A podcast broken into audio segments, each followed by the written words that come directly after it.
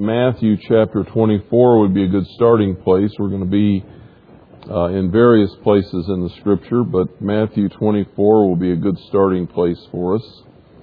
Um, I want to tell you about an author. I'll give the disclaimer that I don't have any stock in his publishing company, so uh, there's no direct benefit. But I think uh, I think he's a good read.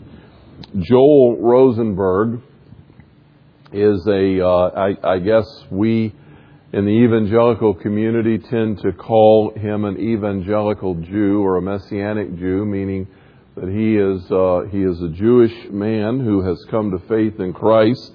So he is completed, and uh, he has written a number of novels. If you like thriller novels along the order of Tom Clancy, uh, I think that you'll find his novels to be very exciting. They all center around events in the Middle East and uh, the end of time, but uh, he bases his um, his fiction work on what he sees and understands from the political arena. Uh, he has been involved in politics in our country, uh, serving, uh, I think, in the campaign of George W. Bush, and also uh, serving for uh, in the uh, publicity campaign of one of the Israeli prime ministers. So he's uh, worked on both sides of the ocean in that regard. And this book, Epicenter, that he has written is a non-fiction work. It is the foundation of political events and prophetic events that have given him the backdrop uh, in which his novels are cast. And uh, the book has a lot of value in addition to uh, some of the things that are on the verge of happening or are happening in the Middle East and around Jerusalem and Palestine. At the end of the book, he has interviews with some of uh, Israel's top leadership. And because of his uh, association with them, uh, he has been granted these personal interviews, and they are very insightful. I think they're worth the, the price of the book. So I just want to let you know that this is out there. And um, one of his latest nonfiction works has to do with the revival that is taking place among Muslims. Um, many are coming to faith in Christ because of dreams and visions that they are having that the Lord is giving them, corroborating the gospel message that they have heard. I think sometimes, you know, we, we have a tendency to, to say, well, you know, is it necessary to preach the gospel? Why can't God send angels? Yes, it is necessary to preach the gospel, to tell people about Jesus, but how do you, how do you win a Muslim to faith in Christ? They're so uh, focused on their own um, uh, you know, uh, religious beliefs. And what is happening is God is corroborating the witness and testimony of, of missionaries and witnesses with dreams and visions that are convincing uh, a, a, growing number of Muslims to turn to faith. And his latest book has to do with that. So that's um, well worth uh, looking into, too. It's, the, it's a revival that we may not be aware is going on in our world today. The other thing I want to say this morning by way of preparation to the message is, as we spend the next several weeks together, to this Sunday, the 21st, the 28th, the 21st, I'm going to be dealing with actually the return of Jesus Christ, His second coming, as prophesied in the minor prophets. And then on the 28th, I'm going to be dealing with the millennial kingdom as prophesied in the minor prophets. Uh, those of you that have been around for a long time know that I typically don't preach on prophecy. Um, there are uh, reasons for that, but God has clearly led me to do that at this point in time. But there are dangers. And some of the dangers when we get uh, focused in on prophecy, uh, I think some of the risk that that evangelicals run when they begin to move in this direction is um, one of them is just getting all absorbed in uh, the, the, the fanciful uh, ideas of how things are going to unfold and, and trying to uh, figure out timetables and sort out the specifics of events and how all of this stuff is going to transpire. And if we get all absorbed in that, sometimes people forget they have a Christian life to live. Uh, you know, they get all focused on the, the tantalizing and the ideology and they forget that we're called uh, every day to be witnesses in the world and that uh, following Jesus is not totally focused on his return, but it includes living for him every single day. And that leads me to my second point, which is the danger. And Paul wrote two whole letters in the New Testament to a church that went overboard on this error. If you read the Thessalonian letters, you realize that one of the things Paul is trying to do is bring balance because they had gotten so excited about the return of Jesus Christ that Paul conveyed to them that some of them decided it's not worth working anymore. It's not worth getting involved in life. We're just going to quit everything we're doing and wait for Jesus. Well, as you know, because it's been a couple thousand years, he didn't come back right away. And they were waiting, and what do you do when you don't have a job and you don't have other things you're doing? Well, when you have time on your hands, you get involved in other people's business. And they were meddling, and they were busybodies, and they were creating trouble in the church. And Paul wrote to the Thessalonians and he said, look, if a man's not working, don't let him eat. If he's not, if he's not willing to pull his own freight, if he's capable and he's not working, then don't let him eat. A man that doesn't provide for his family is worse than an infidel. You need to, you need to uh, get these people going again because one of the risks is if you get so focused on the return of Christ that you forget about living every day. Then you actually become of no earthly good. And I think this is particularly true uh, the younger you are. There's more of a tendency when you begin to, to get absorbed with prophecy. And I have to admit, I, I mean, I've been immersing myself in this for the last few weeks, and it's like, wow, this could happen really, really soon. You know, this this could this could be right around the corner. Um, so what am I supposed to do? Well, the answer is keep doing what God has called you to do. You know, if you're in college, stay in college. If you're working on a degree, work on your degree. If you're in a job, work your job. If you have a hobby, do your hobby. If you have a family, take care of your family. Um, be involved in life because it's as you're involved in the areas that God has has called you that you bring light into the darkness. And Jesus said, among other things, occupy until I come. In other words, hold your ground and work, for the night is coming when man's work is done. There is coming a time when we can sit back and enjoy the presence of Jesus personally. Until that moment, we are called to be at the task. And so God has not given us this information about the end of times in order for us to, to, to lose focus about life and get totally absorbed in the second coming to the extent that, you know, we walk around the streets of McHenry with a sign, the end is near. You know, you're not going to win very many people to Christ that way.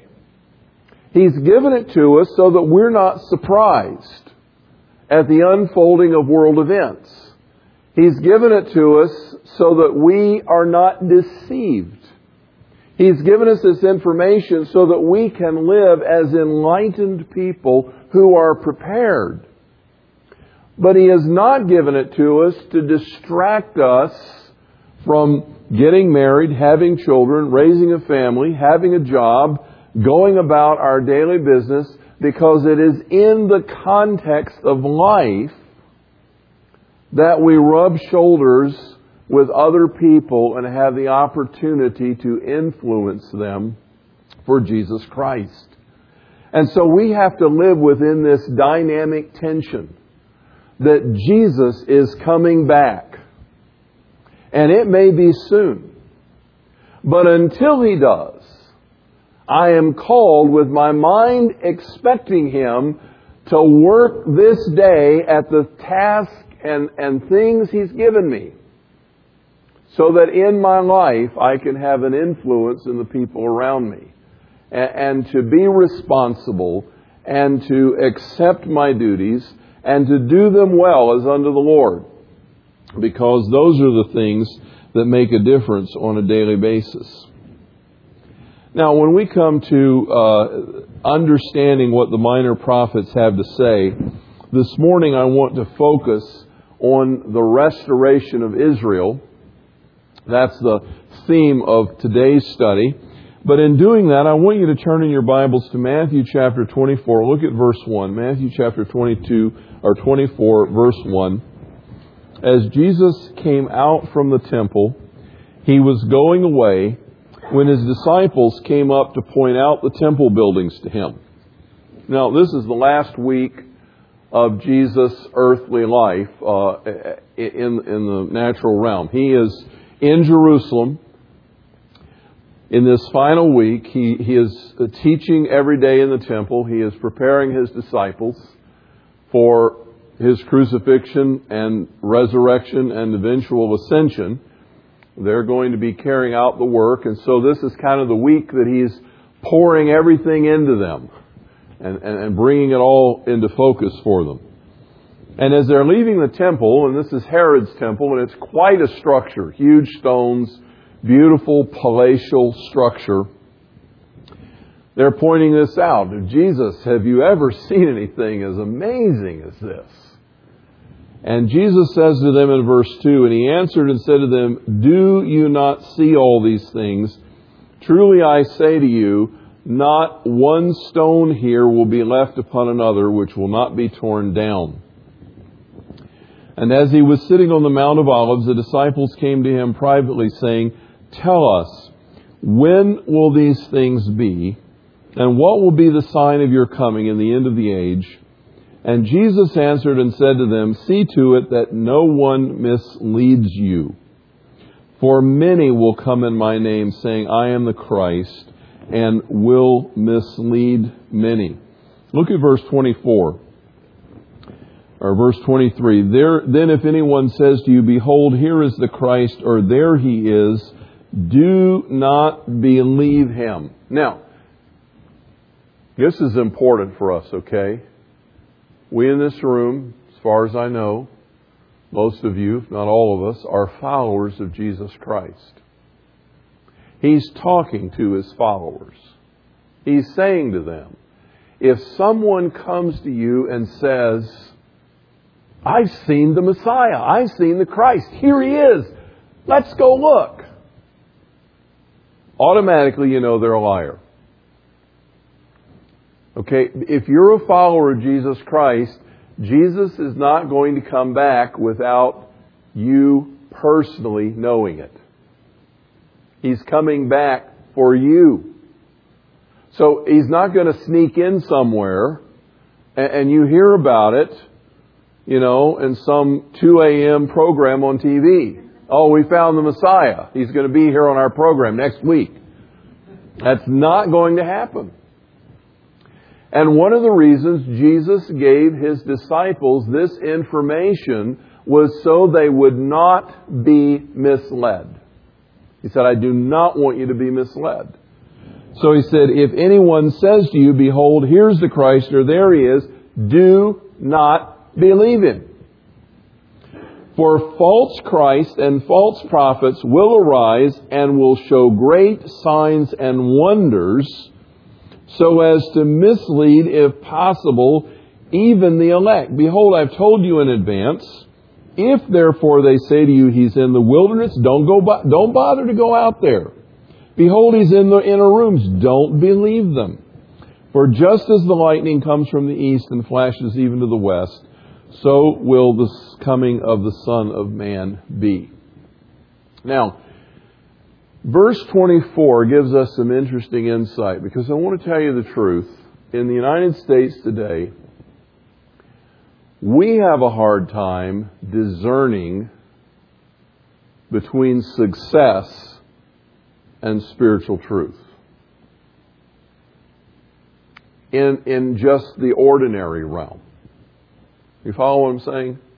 We have a tendency to look at ministries that are doing well, that have lots of money, that are accomplishing great things.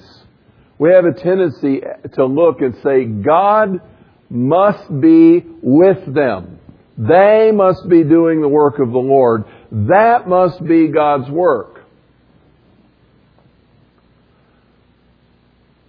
We seldom, and I'm not making any characterizations of any particular ministry, I'm just saying in general, we tend to equate the blessing and, and authenticity of God with success.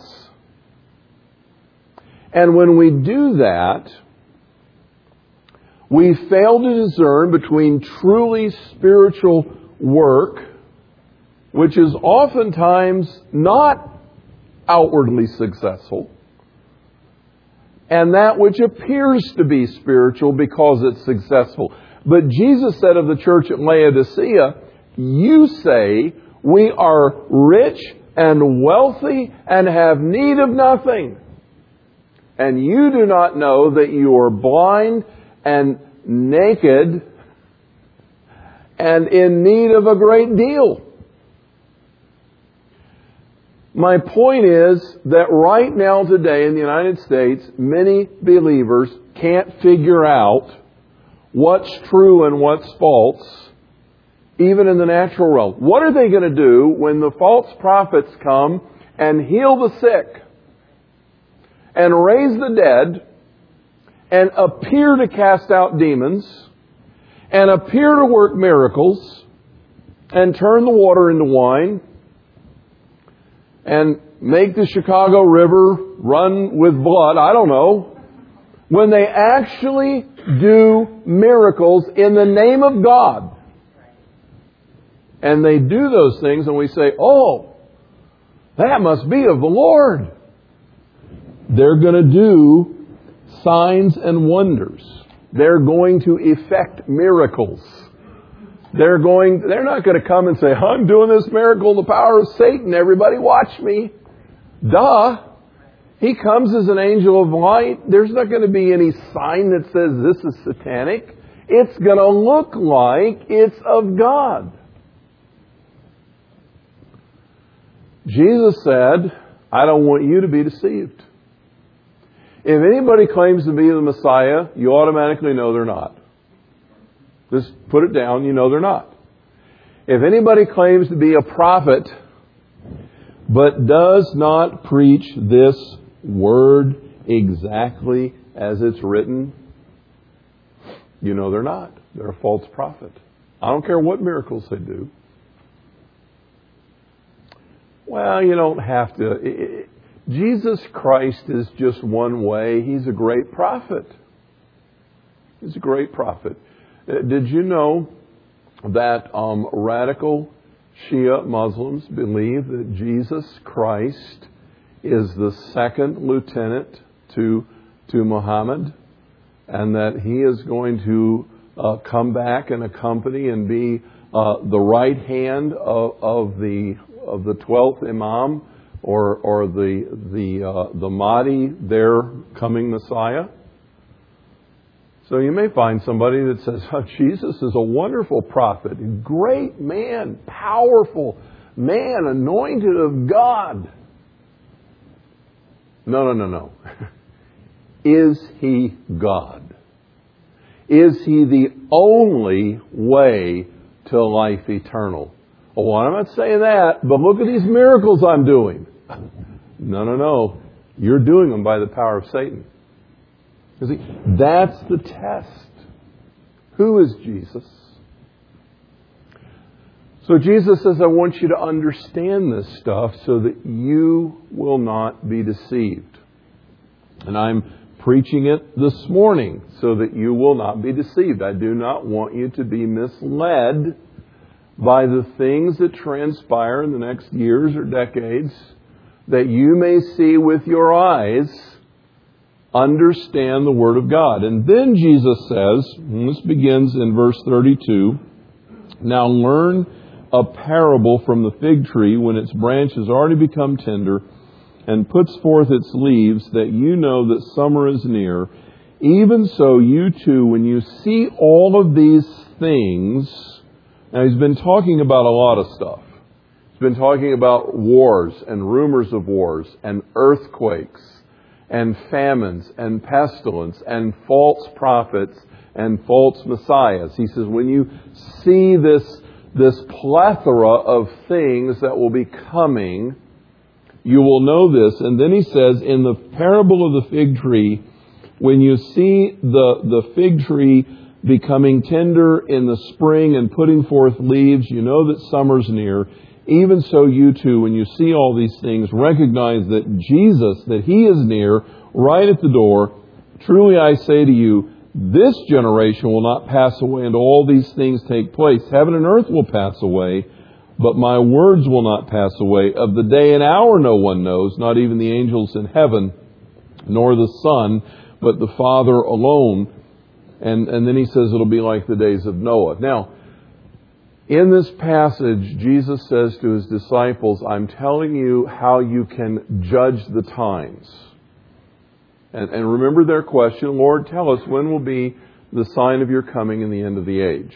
So he says, okay, I'm going to tell you. This group of things is going to happen. But when you see the fig tree begin to put forth its branches and begin to, to spread out in the springtime, you know that summer's coming. There's about to be a fruitful harvest. Learn that parable because when you see the fig tree begin to blossom, you know that the coming is near. And, and he says, this generation will not pass away until all of this has been fulfilled. Now, what is the fig tree? In the Old Testament, in at least two of the prophecies, as well as other places, but there are at least two prophecies that, that tell us that the fig tree is a metaphor for Israel and one of them specifically tells us that the blossoming or growth of the fig tree is, is a metaphor for the restoration of Israel as a nation. Look at Hosea 9:10. This is on your study guide. If you have your Bibles, you can turn your Bible, or I've printed it for you in your study guide. In Hosea 9:10, I found Israel like grapes in the wilderness. I saw your forefathers as the earliest fruit on the fig tree in its season.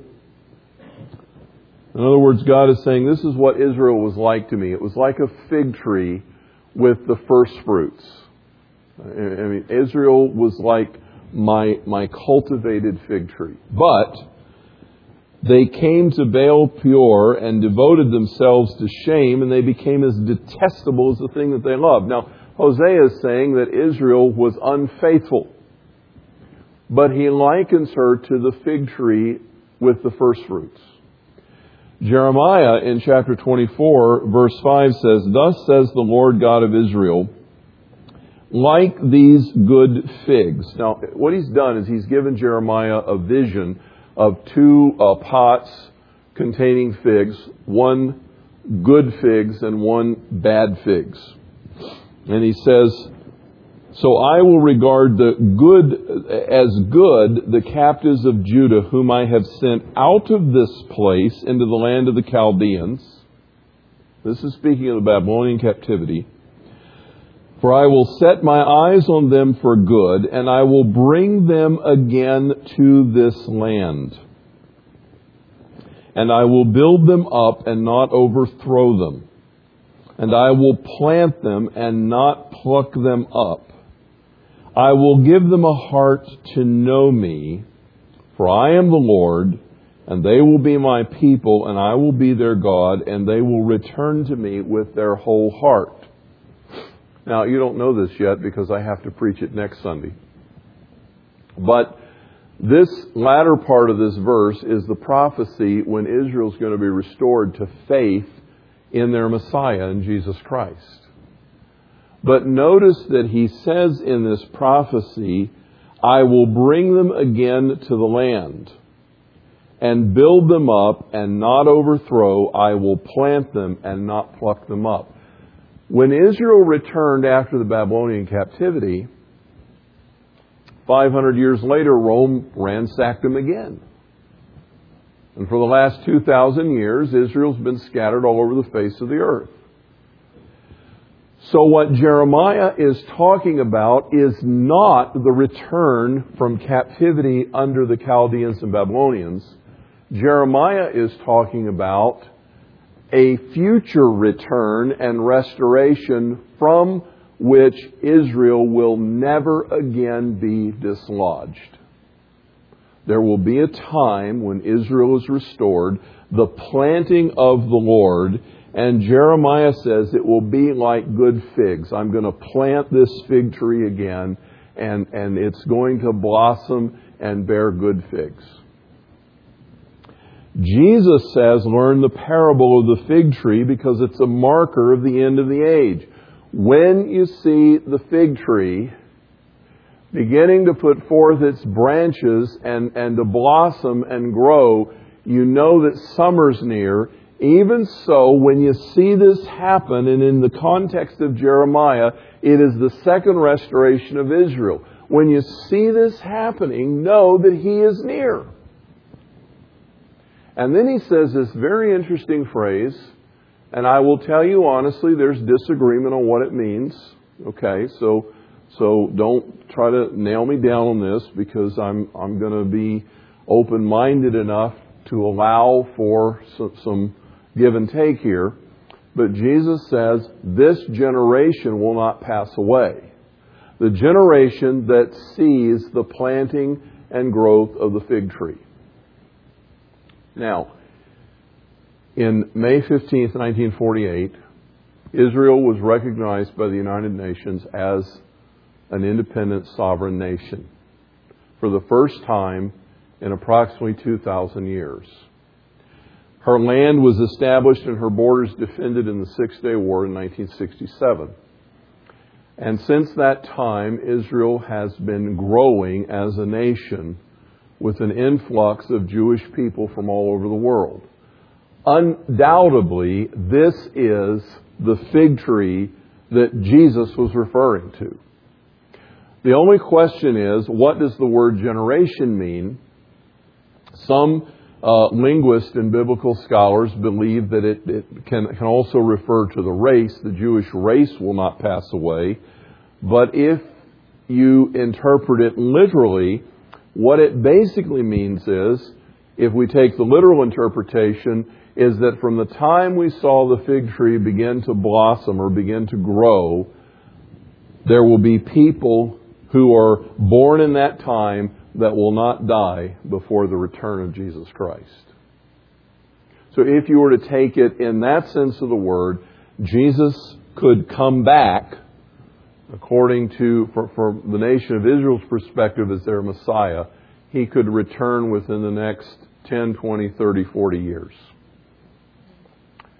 So we could be living in the generation that sees the return of Jesus Christ.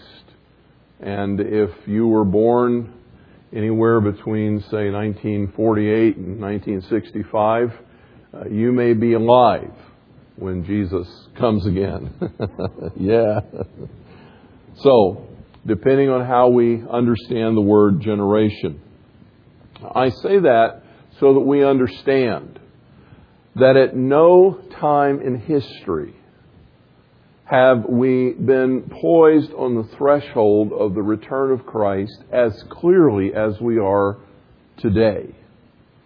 And whether it's today or in my lifetime or within the next 50 years, I don't know.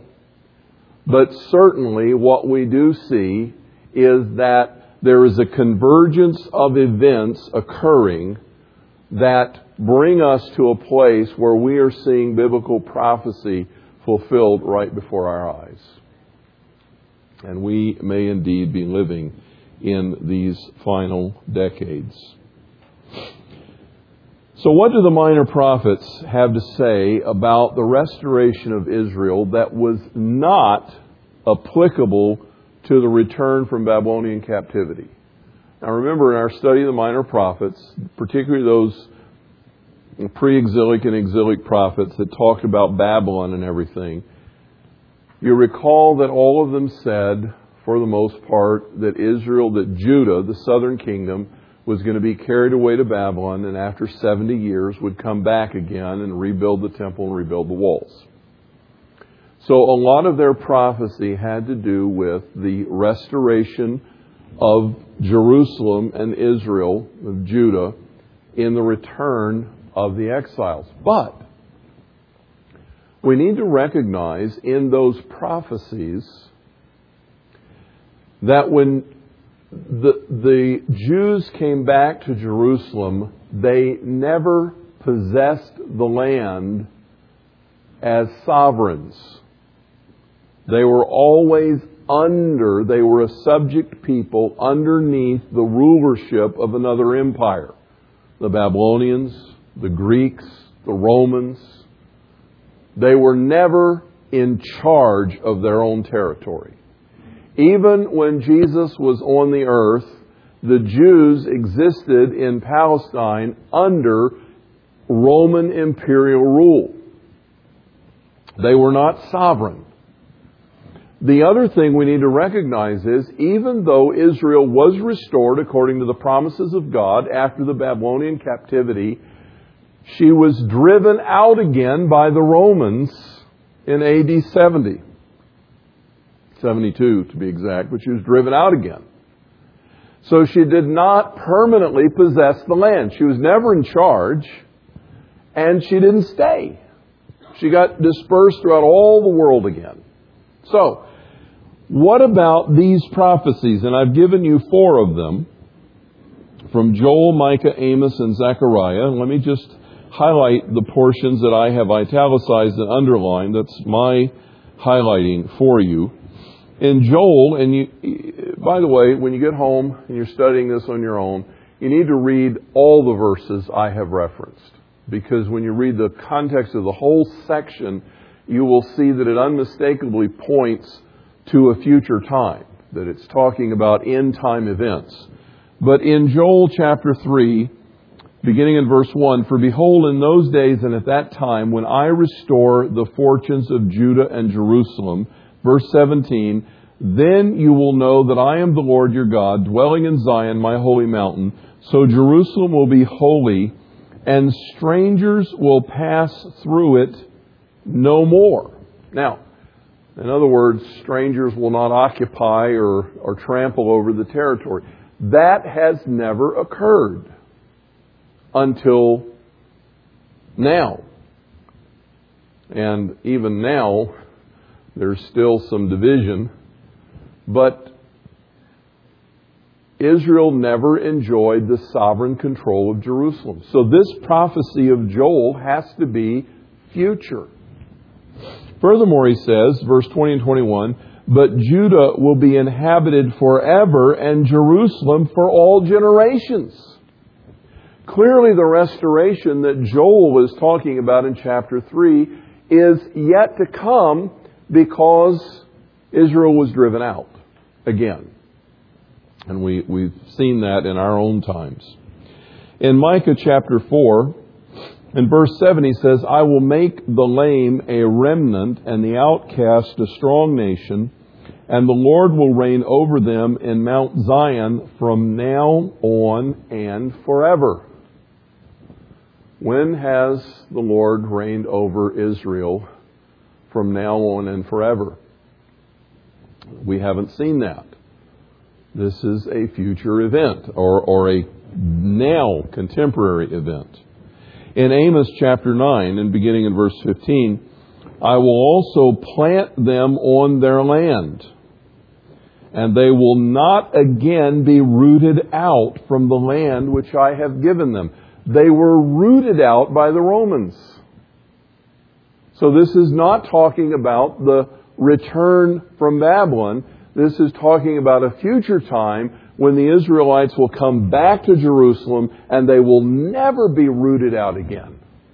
They will stay there permanently. And Zechariah chapter 8, and I want to highlight verse 7 and 8. Thus says the Lord of hosts, Behold, I am going to save my people from the land of the east and from the land of the west and I will bring them back, and they will live in the midst of Jerusalem, and they shall be my people, and I will be their God in truth and righteousness.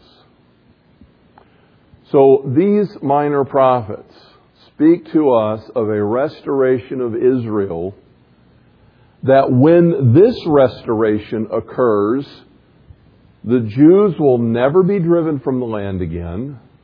They will abide there permanently. They will eventually come to spiritual awakening, and God Himself will dwell in the midst of them, and they will occupy the land that was given to Abraham forever. We looked at that last week in the covenants of Abraham and God's covenant with him. And that land in those days will not just be the immediate vicinity of Palestine, but God promised Abraham a, territory that extends from the Nile River to the Euphrates River, from Egypt to Baghdad. That whole territory will belong to Israel. And God will reign in the midst of her. When has this ever happened in human history? You see, so, so this restoration is a future event. And the minor prophets foretold this. There are some other references in some of the major prophets that I want to call your attention to. Isaiah 11, verses 11 and 12, and, and I encourage you to read the whole 11th chapter of Isaiah. We're actually going to be dealing with it two weeks from today more extensively. But then it will happen on that day that the Lord will again recover the second time with his hand the remnant of his people. Well, what was the first time? Babylon. But this is the second time. He will recover the remnant of his people from Assyria, Egypt, Pathros, Cush, Elam, Shinar, Hamath, and from the islands of the sea. Now, that's Isaiah's way of saying from way out yonder. Now, when, the Jews went to Babylon, they went to Babylon. But here he says he's going to bring them back from the islands of the sea. In other words, all over the planet, God is going to bring them back a second time and assemble the banished ones. He will lift them up as a standard for the nations, assemble the banished ones of Israel, and gather the dispersed of Judah from the four corners of the earth. It's interesting in um, the end of this book, and I see if I can find it real quickly for you. Um,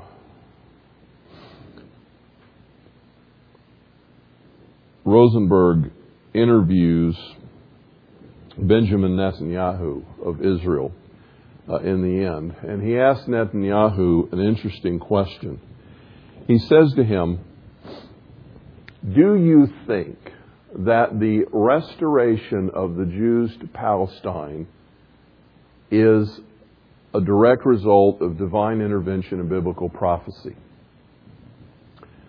Well, Netanyahu is not a committed Orthodox Jew. He's, he holds the tradition of Jewish heritage, but he's not a committed Orthodox Jew. And so, so he answers this question in a very interesting way.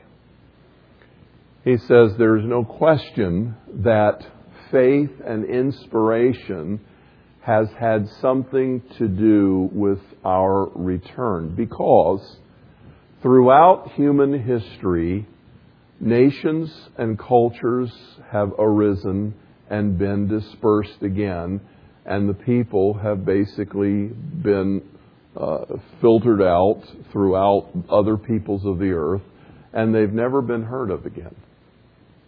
But nowhere in the history of the world has a people maintained their bloodline for 4,000 years and eventually returned to their homeland and recovered their ancient language and reestablished their culture and nationality in the history of the world. This is more than just political ambition. You see, even, even unbelieving Jewish leaders perceive that there's something extraordinary going on here. And Isaiah says that he will bring his people back from the four corners of the world and bring them to the place of Jerusalem. In Jeremiah chapter 30, verse 3, the scripture says, Behold, days are coming, declares the Lord, when I will restore the fortunes of my people Israel and Judah. The Lord says, I will also bring them back to the land that I gave to their forefathers, and they shall possess it. Fear not, O Jacob, my servant, declares the Lord, and do not be dismayed, O Israel, for behold, I will save you from afar, and your offspring from the land of their captivity, and Jacob will return and be quiet and at ease, and no one will make him afraid. For I am with you, declares the Lord, to save you and I will destroy completely all the nations where I have scattered you.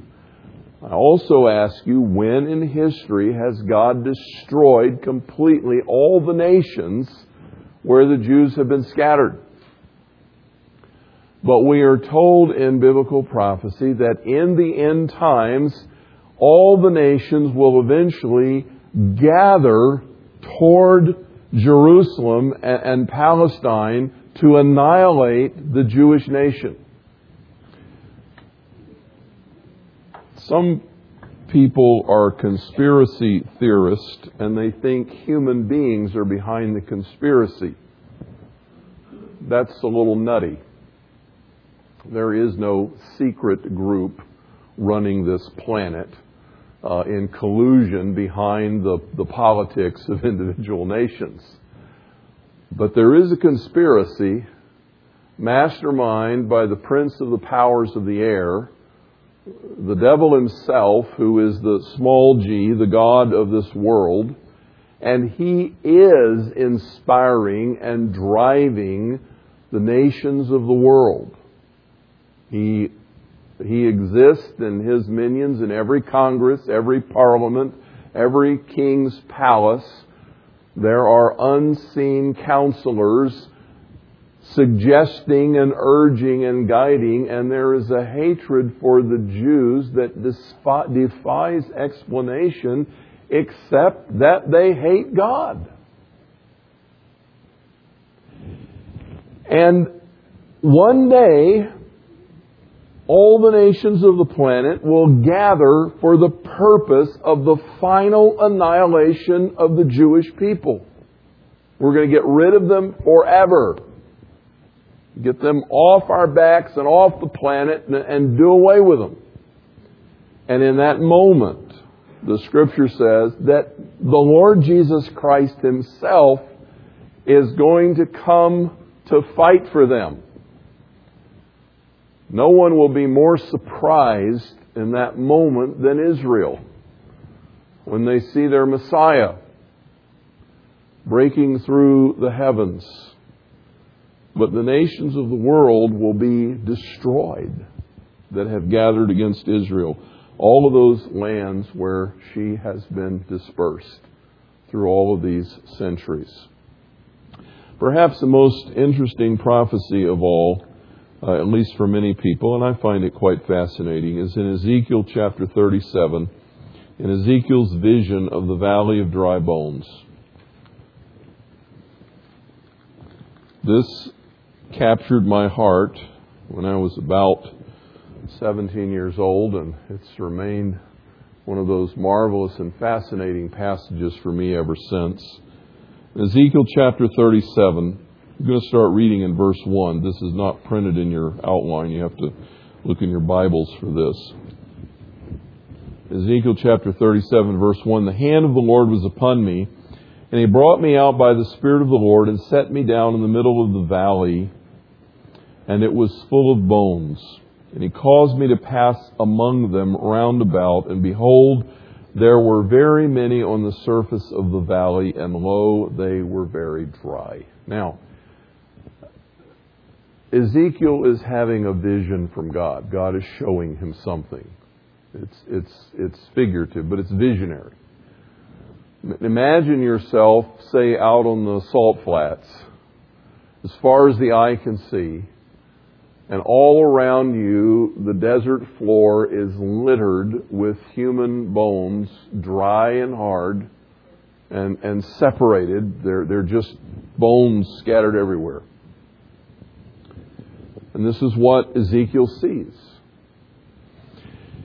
And he said to me, Son of man, can these bones live?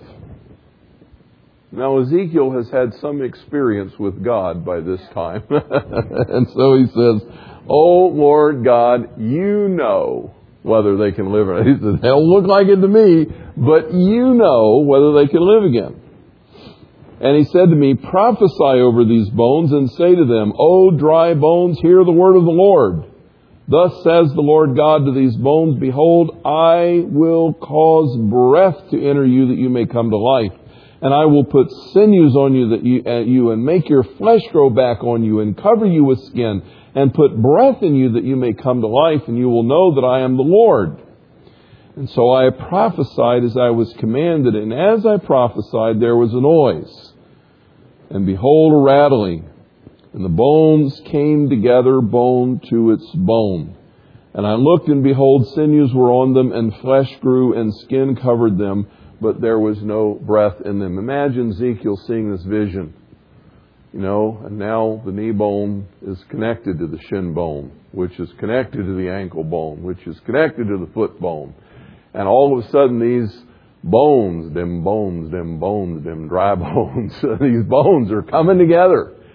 And then they're growing cartilage and ligament and muscles and skin and now there's bodies lying all over the desert floor. And he said to me again, prophesy to the wind or the breath. Prophesy, son of man, and say to the breath, thus says the Lord God, come from the four winds, O breath, and breathe on these slain, so they might come to life. By the way, the same Hebrew word is the word for spirit, the spirit of God, the ruach, the breath of God come upon them. And so I prophesied as he commanded me, and the breath came into them, and they came to life and stood on their feet, an exceeding great army. Now, Ezekiel has had this vision. Now this army is standing alive. And then God says, Son of man, these bones are the house of Israel. Behold, they say, Our bones are dried up, our hope is perished, we are cut off prophesy and say to them, Thus says the Lord God, Behold, I will open your graves and cause you to come up out of your graves, my people. I will bring you to the land of Israel, that you will know that I am the Lord when I have opened your graves and caused you to come up out of your graves. That's all the places of the earth where they've been scattered. And they're dead in their spirit. But God says, I'm going to call you out of all those places. I'm going to bring you back together. I'm going to bring you to my place and I'm going to fill you with my spirit and you will come to life and I will put you on your own land and you will know that I, the Lord, have spoken it and done it, declares the Lord. Ezekiel saw beyond the restoration of Israel to the time when she would also come to life.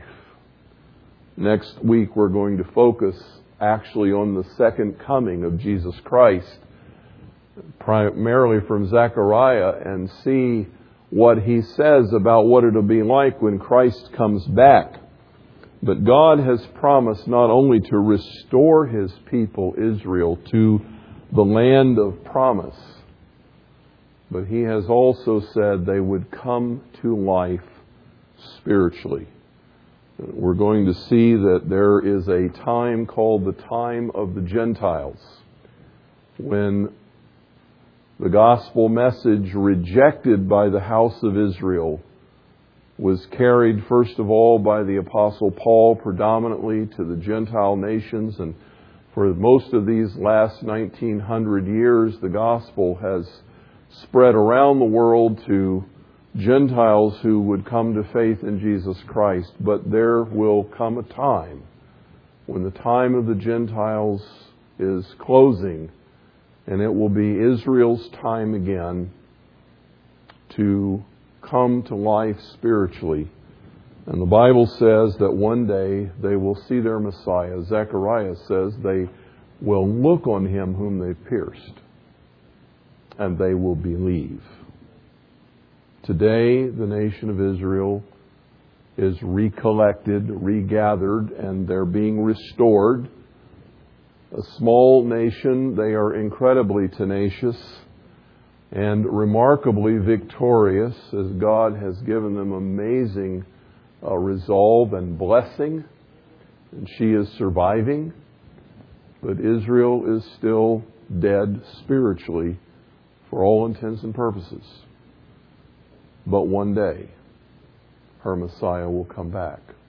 Our King of Kings, our Lord Jesus, the bridegroom for whom we long, but for Israel, her Messiah. And she will see him.